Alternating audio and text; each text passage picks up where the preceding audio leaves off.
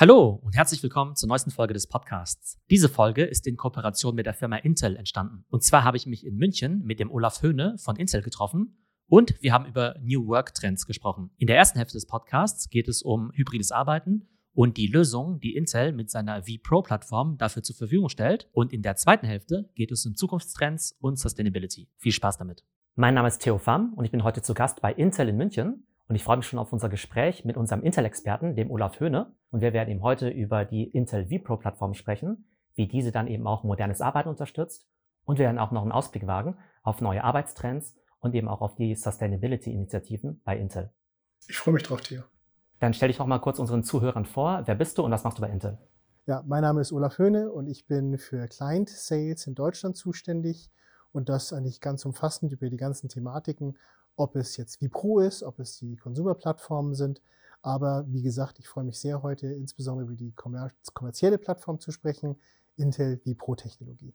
Wir werden uns heute in folgende Situation reinversetzen. Und zwar bin ich ein, ähm, ich würde sagen, ein sehr IT-interessierter Mensch, ohne da jetzt eben Experte zu sein. Das heißt, ich würde mich einfach mal in die Situation von einem, ich sag mal, ja, Startup-Gründer oder Geschäftsführer reinversetzen, der natürlich möchte, dass seine Teams zufrieden sind, dass sie produktiv arbeiten, aber vielleicht gar nicht so tief in dieser IT-Materie drinsteckt. Und da möchte ich dich quasi als IT-Experten und auch als Einkaufsberater mit dabei haben, dass du mir mal erzählst, was eigentlich heute für New Work, für produktives Arbeiten ein gutes Setup ist. Fangen wir erstmal ganz groß, Big Picture an. Wir wissen ja, dass sich die Arbeitswelt in den letzten zwei Jahren sehr stark verändert hat. Was kannst du denn heute aktuell beobachten? Wie sieht denn so der typische Berufsalltag, falls man das überhaupt so sagen kann, in einer Company aus, was eben ja, Arbeiten vor Ort angeht, remote oder auch hybrid?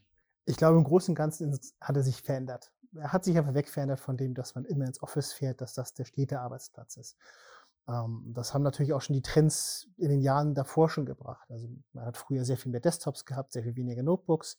Mittlerweile haben dann die Notebooks überhand genommen. Das heißt, es werden mehr Notebooks gekauft als Desktops. Und jetzt einhergehen kam natürlich durch die Pandemie einfach noch ein weiterer Schwenk hinzu zu diesem hybriden Arbeiten. Hybrides Arbeiten gibt es unterschiedlichste Modelle, aber die meisten sehen einfach vor, dass man halt sehr viel von zu Hause arbeiten kann, dass man aber auch genauso oft im Office ist oder eben beim Kunden zum Beispiel in den Gesprächen. Und insbesondere dadurch muss man natürlich eigentlich immer ja, arbeiten können, produktiv sein können, auch für sich selber. Man hat Gedanken, man möchte die niederbringen und egal, ob man gerade in einem Zug sitzt, ob man gerade in einem Kundenmeeting ist oder ob man vielleicht gerade eben Grund zu Hause sitzt und eben arbeitet. Jetzt haben wir in den letzten zweieinhalb Jahren gleich mehrere Veränderungen gehabt. Also vorher mehr oder weniger 100 Prozent im Office, dann ja eine Zeit lang eher 100 Prozent remote. Wo pendelt sich das denn jetzt Ende 2022 ein? Und wie siehst du das die nächsten Jahre? Ja, wo pendelt sich das Ganze ein? Also ich glaube, es gibt noch nicht das, das, diese eine Arbeit davon. Es gibt unterschiedlichste Modelle. Einige Firmen sagen drei Tage zu Hause, zwei Tage im Office, vier Tage zu Hause, ein Tag im Office. Es gibt die unterschiedlichsten Sachen dabei. Und letztendlich ist es auch schwierig, glaube ich, die Sachen zu verbinden, weil der Zusammenhalt in einer Firma, dieses äh, familiäre, was ja auch ein bisschen aufkommen soll, was einem auch einen Rückhalt geben sollte, um produktiv arbeiten zu können, das stellt sich natürlich schwierig ein, wenn man natürlich nur zu Hause ist. Ähm, äh, Leute, die neu anfangen, ja, wie möchte man die wirklich integrieren? Ich glaube, das, das wird sich noch finden. Also ich glaube, das gibt noch nicht dieses One Size Fits All, wie man so schön sagt, äh, äh Mittel dabei. Aber es wird mit Sicherheit irgendwo ein Zwischenweg dazu bleiben, auch alleine schon über vielleicht zukünftige Pandemien einfach darauf auch vorbereitet zu sein, dass man so einen Mittelweg irgendwo findet. Ähm, und wo auch immer der liegen mag, ich glaube, das ist in unterschiedlichen Industrien unterschiedlich und man muss sich da erst noch finden. Und wie kann ich mir das aktuell vorstellen, vielleicht auch in deinem Arbeitsalltag? Also ihr habt ja wahrscheinlich immer irgendwelche Hybrid-Meetings mit Leuten, die eben vor Ort sind, jetzt hier bei Intel in München, ja. Kollegen, die von zu Hause sind. Ja. Ähm, zu Hause ist ja relativ einfach. Du sitzt eben vor deinem Computer und wählst dich in den Call ein. Ja. Wie ist das vor Ort? Sitzt da jeder vor seinem eigenen Rechner? Seid ihr alle in einem Meetingraum? Wie kommt ihr da zusammen? Äh, sowohl als auch. Manchmal schafft man es vielleicht auch nicht von einem Meetingraum zum nächsten. Dann bleibt man vielleicht zwischendurch noch an seinem Arbeitsplatz wieder schnell sitzen oder man sitzt im Meetingraum, schaltet den anderen hinzu oder die anderen. Das ist, glaube ich, immer situationsbedingt dann abhängig. Ich glaube, das Wichtige dabei ist eigentlich, dass wir die technologischen Möglichkeiten haben, von überall arbeiten zu können und nicht Abläufe stören zu müssen. Ich glaube, das ist das Wichtigste dabei, dass erstens die Technologie, ja, dass sie einfach äh, so einfach zu bedienen ist, dass es jeder handhaben kann und dass sie auch von überall aus funktioniert, so dass sie eben nicht störend ist. Dass es in den Arbeitsprozess mit einfließt. Ich glaube, das ist das Wichtigste dabei. Dann ist es wahrscheinlich auch letztendlich egal, von wo man arbeitet oder wo man angebunden ist. Es muss natürlich wirken. Und einen großen Beitrag dazu soll natürlich auch die Intel vPro-Plattform leisten. Wir wollen natürlich jetzt gleich im Detail auch noch über die sozusagen technischen Spezifikationen sprechen, aber vielleicht erstmal in einem Satz, was ist eigentlich Intel vPro? Weil wir es natürlich jetzt auch im Laufe des Gesprächs immer wieder ähm, erwähnen werden. Ja. Schwierig in einem Satz. Zwei Sätze. ähm, vPro basiert eigentlich auf vier Komponenten. Das ist einmal eine Performance-Komponente, dass also entsprechend Leistung verfügbar sein soll. Nicht nur heute, aber auch in den nächsten Laufze äh, Jahren der Laufzeit, wie lange man ein Gerät haben möchte. Dann ist es die Sicherheit. Sicherheit, die von der Hardware unten anfängt, bis in die Software raufgeht. Und dann ist es natürlich aber auch eine Manageability-Geschichte. Also das heißt, wie kann ich diese Maschine warten? Welche Möglichkeiten habe ich dazu? Und der vierte Punkt ähm, ist dann die äh, Stabilität. Also wie stabil ist so eine Plattform? Also genügt sie auch den Anforderungen, die man vielleicht im Business-Alltag hat, die anders sind, als wie wenn man zum Beispiel nur das als Heimrechner benutzt. Genau, auf diese Aspekte wollen wir gleich noch im Detail eingehen. Aber ich habe ja eingangs schon gesagt, ähm, ich möchte erstmal sozusagen aus meiner Line-Perspektive anfangen. Nehmen wir mal an, ich habe jetzt ein Startup gegründet. Ähm, wir sind schnell gewachsen von zwei Mitarbeitern jetzt auf 50. Aber ich muss ehrlich sagen, bei uns geht alles ein bisschen drunter und drüber. Jeder bringt so sein eigenes Laptop mit. Da gibt es jetzt auch keine große zentrale Verwaltung. Und ich muss sagen, bis zu einem gewissen Grad ging es eigentlich auch immer ganz gut. Ne? Mhm. Und irgendwann wird es natürlich so ein bisschen chaotisch. Vielleicht erstmal allgemein, worauf muss man denn eigentlich achten, wenn ich jetzt eine Company bin und da einfach viele Leute zusammenarbeiten? Ähm, wie gesagt, also Dinge, die mir vielleicht so als Unternehmensgründer vielleicht erst gar nicht in den Sinn kommen, weil wir wollen ja einfach nur unser Produkt bauen, ja. aber achten vielleicht gar nicht so auf solche Sachen wie Security oder ob die jetzt irgendwie untereinander vernetzt sind. Also ich glaube, Security ist eines der wichtigsten Sachen, weil nichts ist eigentlich höher als das IP, ja. Dein, dein Gedanke, die Firma aufzubauen, das ist das Wichtigste, den eigentlich auch zu schützen, ja. Schutz gegen, gegen andere und da fängt der Schutz auch natürlich auch von innen an. Das heißt also, das wäre für mich so der erste Punkt, wo man anfangen sollte erstmal. Ob du jetzt eine eigene IT-Abteilung schon gründen möchtest oder nicht, das ist, glaube ich, dann also der Größe einfach geschuldet und wie stark du wachsen möchtest. Wichtig ist aber erstmal auf die Sicherheit zu achten, dass die schon mal gegeben ist. Und das kann man zum Beispiel hervorragend machen, wenn du eben noch keine eigene IT-Abteilung hast, mit einer neuen Plattform, die jetzt mit der Intel 12. Generation der Intel Core-Technologie gekommen ist. Das ist dann Intel vPro Essentials. Das ist noch nicht das ganze Große, aber es bietet schon einen sehr, sehr guten Sicherheitsschutz, einfach out of the box. Also Sicherheit ist natürlich wichtig, aber die meisten können sich wahrscheinlich gar nicht so viel darunter vorstellen. Ja. Denn ich denke mir einfach nur, ja klar, ich will nicht, dass ich gehackt werde, dass nicht meine Daten geklaut werden. Ja. Aber was wir halt bei uns machen, ist einfach nur, wir haben halt einfach unsere, unsere Laptops, wir loggen uns in unser hoffentlich gesichertes WLAN ein. Ja. Aber das war es ehrlich gesagt auch schon. Ähm, was kann mir denn alles Schlimmes passieren und worauf muss ich denn eigentlich achten? Ich sage mal so, wenn du eigentlich, desto weniger du darauf achtest, erstmal selber, desto besser ist es natürlich. Es ist natürlich eigentlich unumgänglich, dass man Sicherheitsschulungen macht. Das heißt, nicht jedes E-Mail sofort anklicken oder aufmachen, jeden Anhang sofort aufmachen. Das heißt, man sollte schon darüber sich klar sein, kommt das aus einer sicheren Ressource, ja. Und wenn jetzt zum Beispiel ein E-Mail kommt, von wegen dein Amazon-Paket hat ein Problem und das ist eine E-Mail-Adresse, die einfach nicht mit Amazon zusammenhängt zum Beispiel, dann sollte natürlich diese Schulung vorhanden sein. Das heißt, also ein Grundwissen erstmal ist schon wichtig, das zu vermitteln. Das nächste Wichtige ist, eine Plattform zu benutzen, die in der Hardware anfängt sicher zu sein. Das heißt, dass sie dagegen geschützt ist, dass zum Beispiel die Firmware oder das BIOS kompromittiert wird. Das heißt, dass das Betriebssystem dann auch sicher starten kann. Und dann mit den Software-Sicherheitsfunktionen, die zum Beispiel mit Windows mitkommen oder mit Antivirensoftware und so weiter, dann auch geschützt ist. Das heißt, man muss schon das Durchgängige haben. Ja? Ich sage mal so, das ist nett, wenn ich eine sichere Haustür zu Hause habe, die ich mit einem guten Schließsystem gesichert habe. Wenn ich aber noch ein Fenster offen lasse, dann ist es halt eben nicht so produktiv. Das heißt, es, damit fängt es an, unten in der Hardware. Und deshalb habe ich auch vPro Essentials ins Spiel gebracht, weil das eben schon einen sehr, sehr guten, rudimentären Schutz schon mal bietet, die mit der Hardware anfängt und das dann ganz an die Software eben weitergibt. Du hast ja vorhin schon gesagt, es ist gar nicht so einfach, das in einem Satz zu erklären. Du hast jetzt ja schon gesagt, okay, es gibt eine Hardware-Komponente, jetzt eine Software-Komponente. Fangen wir mal mit der Hardware-Komponente an. Okay. Ähm, was ist denn sozusagen die Hardware-Komponente? Weil ich glaube, so der Autonomalverbraucher, der kann sich vorstellen, ich kaufe irgendwie einen Laptop und da ist eine Festplatte drin, eine CPU, vielleicht auch eine Grafikkarte. Ähm, was ist sozusagen denn der Hardware-Teil, der vPro ausmacht? Ist das eine Komponente oder ist es ein Standard, nach dem das gesamte System funktioniert? Das ist ein Standard, nach dem das ganze System funktioniert. Das heißt also auch die Hersteller ähm, haben dann im Grunde bestimmte Vorgaben, nachdem sie vorgehen, wie man das System absichern kann, beziehungsweise auch was integriert sein muss. Eine der Komponenten könnte zum Beispiel sein, dass der äh, Inhalt des Speichers verschlüsselt ist. Ja, das heißt, dass mal eine normale Software, die versucht, äh, irgendwas rauszulesen aus dem Speicher, dass sie schon nur im Grunde für sich selber Datenmüll sehen würde, weil dieser Inhalt verschlüsselt ist. Das heißt, ohne entsprechenden Schlüssel komme ich gar nicht ran. Das ist eine Komponente vom vPro. Eine andere könnte sein oder ist ein Beispiel, dass der Bootvorgang schon mal gesichert ist. Das heißt, dass wenn sich eine äh, Software oder eine Schadsoftware ins BIOS oder unten drunter schon hinlegt, also zwischen BIOS und Betriebssystem äh, kommt, dann ist diese verhindert, dass sie starten kann, weil zum Beispiel über diese Komponenten, da ist ein Schließsystem dahinter sozusagen mit Schlüsseln, sichergestellt wird, dass dem Betriebssystem eine sichere Plattform übergeben wird. Das kann nur auf der Hardware stattfinden. Und das ist immer so eine Komponente. Ich weiß, das ist schwierig zu verstehen, aber man muss wirklich das durchgängig sehen. Es ist wie ein gesamtes System, es ist äh, wie ein, ein Orchester und es muss komplett zusammen funktionieren. Und deshalb ist es wichtig, bei der Hardware anzufangen. Aber kann man sich dann so vorstellen, dass ähm, es sozusagen zwei Gattungen von Computern gibt? Also quasi, ich sag mal, für Consumer und dann so Professional Grade oder wie würdest du es einteilen? Beziehungsweise auch der Privatverbraucher, der möchte ja eigentlich auch gern sowohl eine gute Performance haben als auch äh, eine hohe Sicherheit ich, ich würde es ein bisschen in diese Richtung klassifizieren, einfach weil es noch mehr Anforderungen dazu gibt. Also wie gesagt, diese äh, ähm, Stabilität ist ja auch so eine Geschichte, dass halt äh, die Rechner dann auch den Arbeitsalltag überleben können. Einfach Rechner werden viel öfter mitgenommen, werden auf Tischen abgelegt, werden hin und her transportieren, fallen vielleicht auch mal runter. Äh, nicht, dass es sofort aushalten müsste, ein Sturz aus äh, Meter Höhe oder sowas, aber trotzdem, dass noch danach vielleicht noch Sachen funktionieren könnten. Das heißt, es ist wichtig, dass es einfach für diesen Alltag ausgelegt ist. Und die Performance-Komponente kommt ja auch noch hinzu. Ähm, oftmals als Heimanwender geht man davon aus, was reicht mir heutzutage.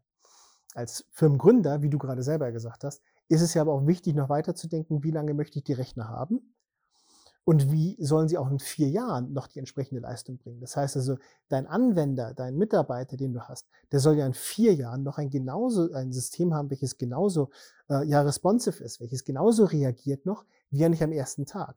Und deshalb ist es auch wichtig, dass man sicherstellt, dass man eine entsprechende Performance kauft. Was ist aus deiner Sicht ein, ein sinnvoller, weiß nicht, Refresh-Cycle für, weiß nicht, für Laptops, für Computer? Ja, desto schneller, desto besser, würde ich mal sagen. Nein, aber am Ende des Tages ist es, glaube ich, die normale Abschreibung, die typischerweise stattfindet, über die Steuer gesehen. Das heißt aber, man findet es zwischen drei und fünf Jahren heutzutage im Markt. Genau, lass uns doch mal über das Thema Hardware und auch Performance sprechen. Und zwar bin ich selbst als Privatanwender natürlich auch immer ein Fan von sehr leistungsstarken ähm, ja, Geräten.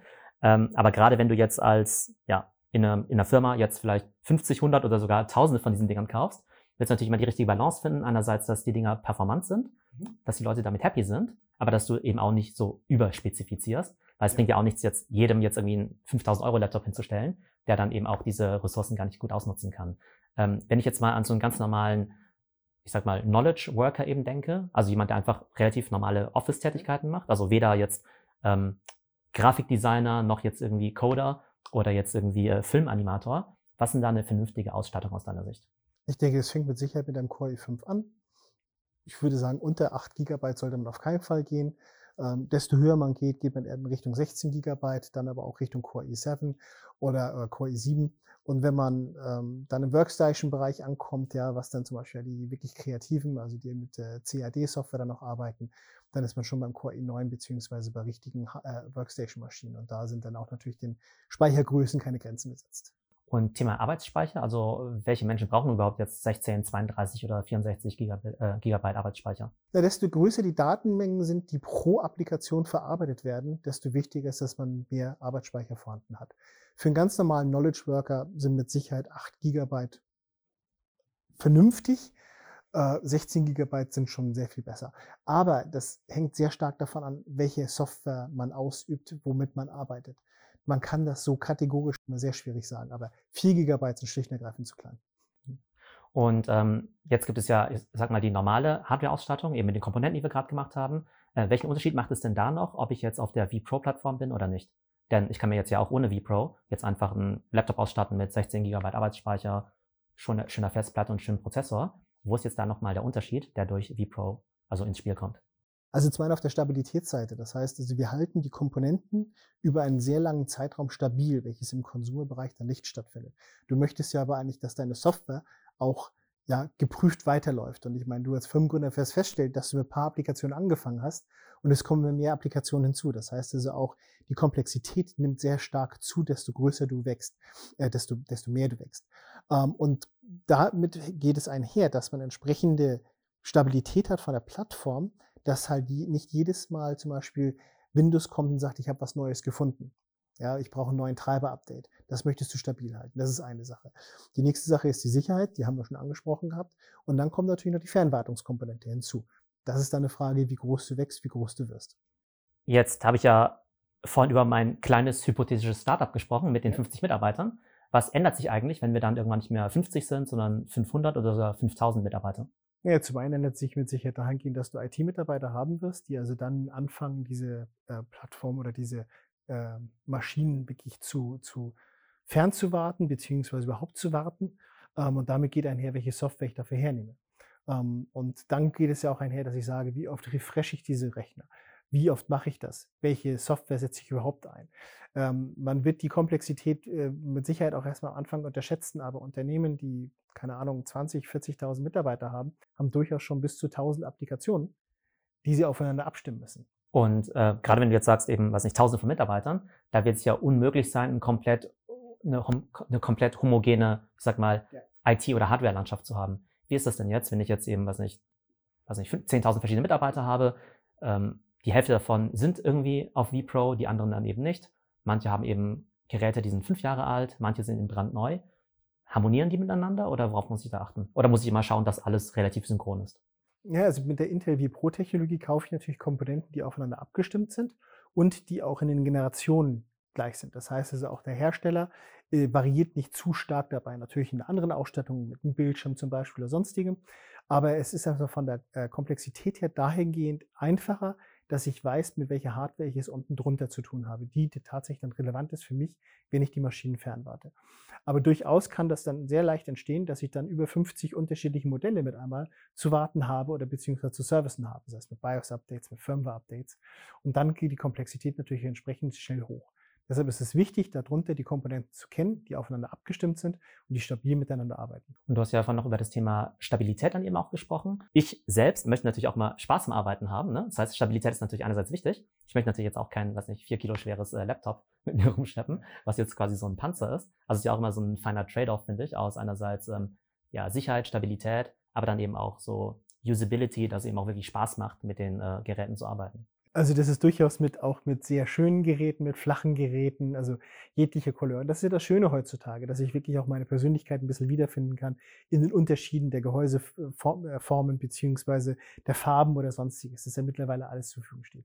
Die Stabilität liegt dann eigentlich unten drunter und das ist damit gemeint, was bei der Intel Pro Enterprise Variante eben mitkommt, dass diese Komponenten, auf, Komponenten aufeinander abgestimmt sind.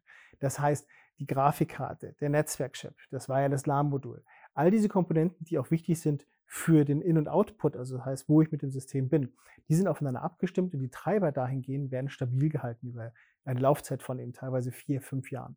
Und das hilft dir dann letztendlich als Firmeninhaber, hier eine, eine äh, ja, vernünftige Kostenkontrolle auch haben zu können, diese Systeme im Einsatz zu haben, dass sie stabil sind, dass sie weiterhin laufen, auch wenn neue Betriebssystemvarianten kommen und eben nicht dort dann irgendwelche versteckten Kosten mit einmal nochmal auf dich zukommen.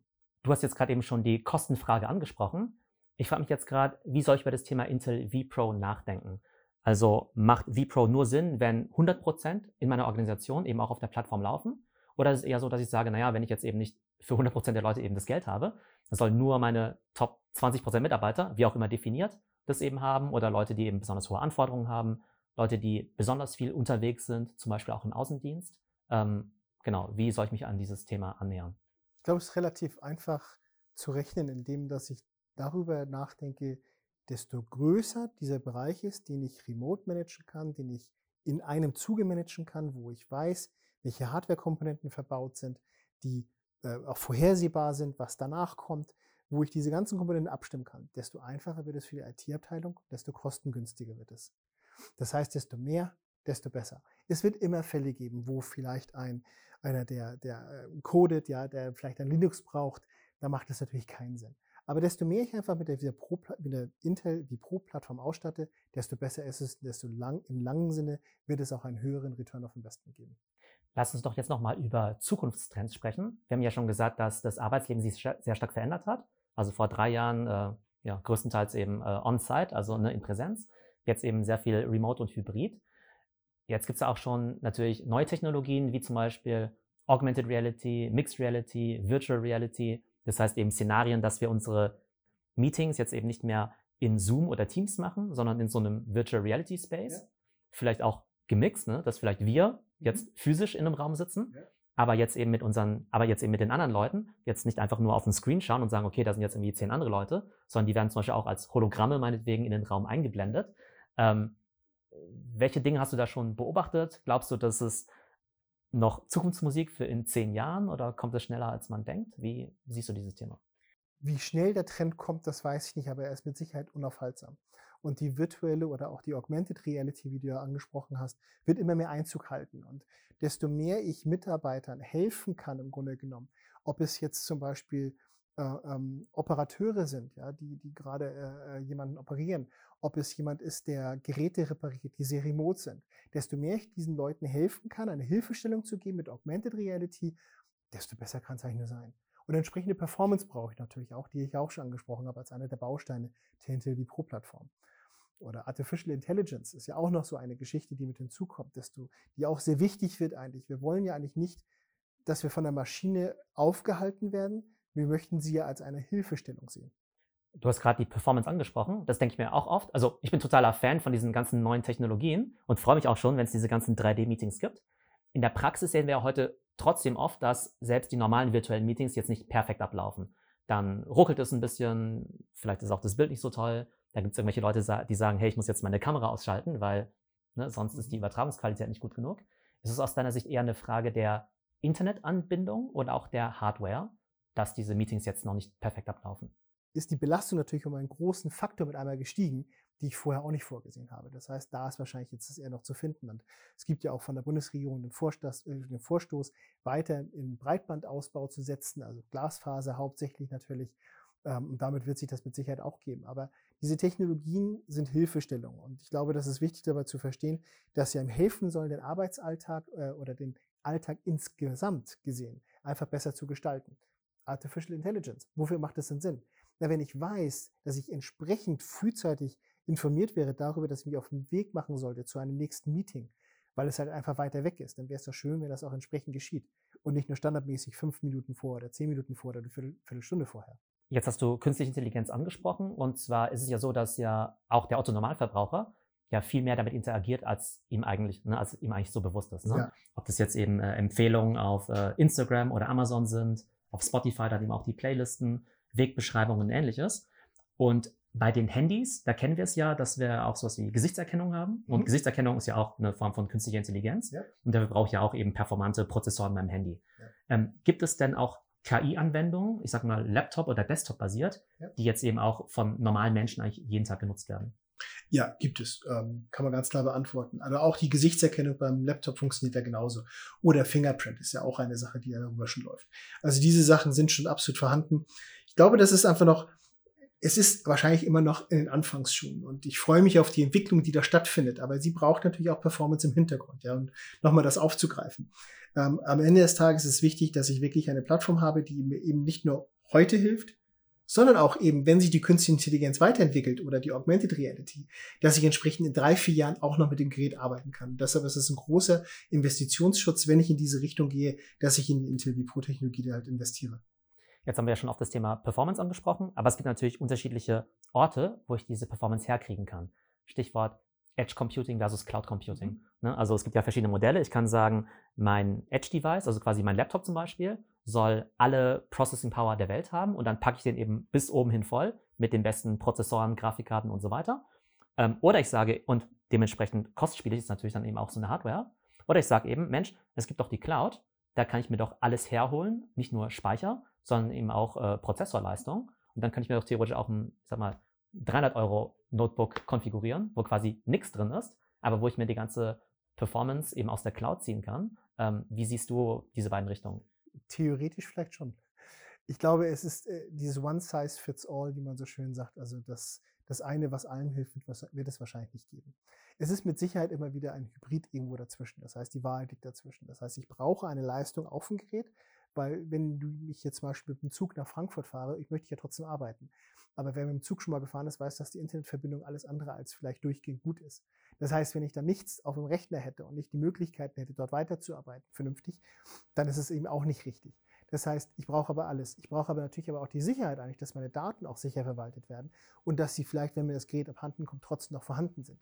Und deshalb sage ich, es ist eine Verschiebung von beiden. Ich brauche beides. Ich brauche zum einen die Cloud, ob es jetzt Backup-Lösungen sind oder auch eben das Co-Sharing, das gemeinsam Arbeiten, so wie wir miteinander an, an, an, an, Dokumenten arbeiten könnten, dass man mit Firmen außerhalb an einem Dokument arbeiten kann. Deshalb ist es wichtig, dass man die Cloud mit Sicherheit einfach für die Produktivität und auch für die Effizienz einfach nutzt, weil es hilft ja einem weiter. Und das ist ja, wie gesagt, diese Hilfestellung ist wichtig. Aber genauso brauche ich natürlich aber auch die Intelligenz und auch die Stärke bei mir lokal, um das entsprechend weiterzuarbeiten können, wo auch immer ich mich gerade aufhalte. Dann lass uns doch gerne nochmal über das Thema Sustainability sprechen. Das ist natürlich für alle Companies extrem wichtig. Ja. Aber ich denke auch gerade jetzt äh, in unserem Bereich, beziehungsweise in diesem Bereich, über den wir jetzt sprechen, ähm, wollen wir es mal ein bisschen konkreter machen. Jetzt haben wir ja schon gesagt, okay, wir wollen natürlich super Geräte haben, super Performance. Aber jetzt ist es ja so, dass sehr performante Geräte natürlich auch, dass da Akkus verbaut sind. Ähm, wir brauchen natürlich auch ständig neue Prozessoren. Dann ist ja auch die Frage nach dem Upgrade-Cycle. Da gibt es ja auch viele Leute, die halt jedes Jahr upgraden wollen, was natürlich toll für die Performance möglicherweise ist, aber vielleicht nicht super nachhaltig. Ähm, dann schlucken diese Dinger ja auch noch relativ viel Strom, wenn man die eben mit hoher Leistung betreibt. Ähm, wie siehst du ja dieses Themenfeld, ich sag mal, ähm, ja, modernes Arbeiten, IT-Ausstattung ähm, im Zusammenhang mit Sustainability? Äh, Sustainability ist, glaube ich, eines der wichtigsten Themen, die einen heutzutage beschäftigen könnte oder auch sollte und nach der man auch Ausschau halten muss. Zum einen ist, glaube ich, schon mal wichtig zu sehen, in dem Moment, wenn ich ja Richtung Notebook gehe, gehe ich ja schon mal sehr viel stromsparender in dem Lebenszyklus dann damit um, als wenn ich jetzt einen Desktop-Rechner hätte, vielleicht auch noch mit einer diskreten Grafikkarte, die einfach nochmal sehr viel mehr Strom schluckt. Das heißt, da kann ich schon einen großen Beitrag dazu leisten. Aber auch sehr wichtig ist ja darauf zu achten, wie wird das Ganze hergestellt. Und deshalb ist es sehr schön, dass wir von Intel eine, ja, dahingehend, dass wir den größten Teil, den allergrößten Teil des Wassers, welches wir verbrauchen, wieder recyceln und wieder zurückführen können. Ebenso sind wir ein großer Anbieter von äh, äh, erneuerbaren Energien. Das heißt, wir haben überall Solarpanels installiert. Wir versuchen das Ganze sehr, sehr nachhaltig zu gestalten. Bis 100 Prozent ist es noch nicht möglich, aber wir versuchen natürlich diesen Weg zu gehen und wir sind deshalb am weitesten im Industriestandard gesehen. Und was zum Beispiel das Thema Akkus angeht, also was kannst du uns da erzählen? Denn ich denke, das ist ja wahrscheinlich auch ein ja, wichtiges Thema, ja. ähm, wie lange solche Akkus dann eben halten. Wir wollen ja eben auch keine Akkus haben, die eben nach einem Jahr nur noch 20 Prozent äh, Kapazität haben und dann schon wieder ausgetauscht werden müssen. Also nicht nur das, auch wichtig ist ja dabei, wie lange sie halten und wie kann ich sie danach recyceln. Ist ja auch nochmal eine wichtige Komponente. Also wir sitzen zum Beispiel auch dahingehend, dass wir gucken, wo die seltenen Erden, wo Komponenten aus der Welt herkommen, dass auch die aus vernünftigem äh, Abbau herrühren äh, und eben nicht aus, ich sag mal, unbekannter Quellen stoßen. Das heißt, wir versuchen auch da der Nachhaltigkeit Vorschub zu leisten, dass wir schauen, dass diese verbauten äh, Materialien auch aus entsprechend vernünftigen An Abbau kommen, nicht Anbau, Abbau.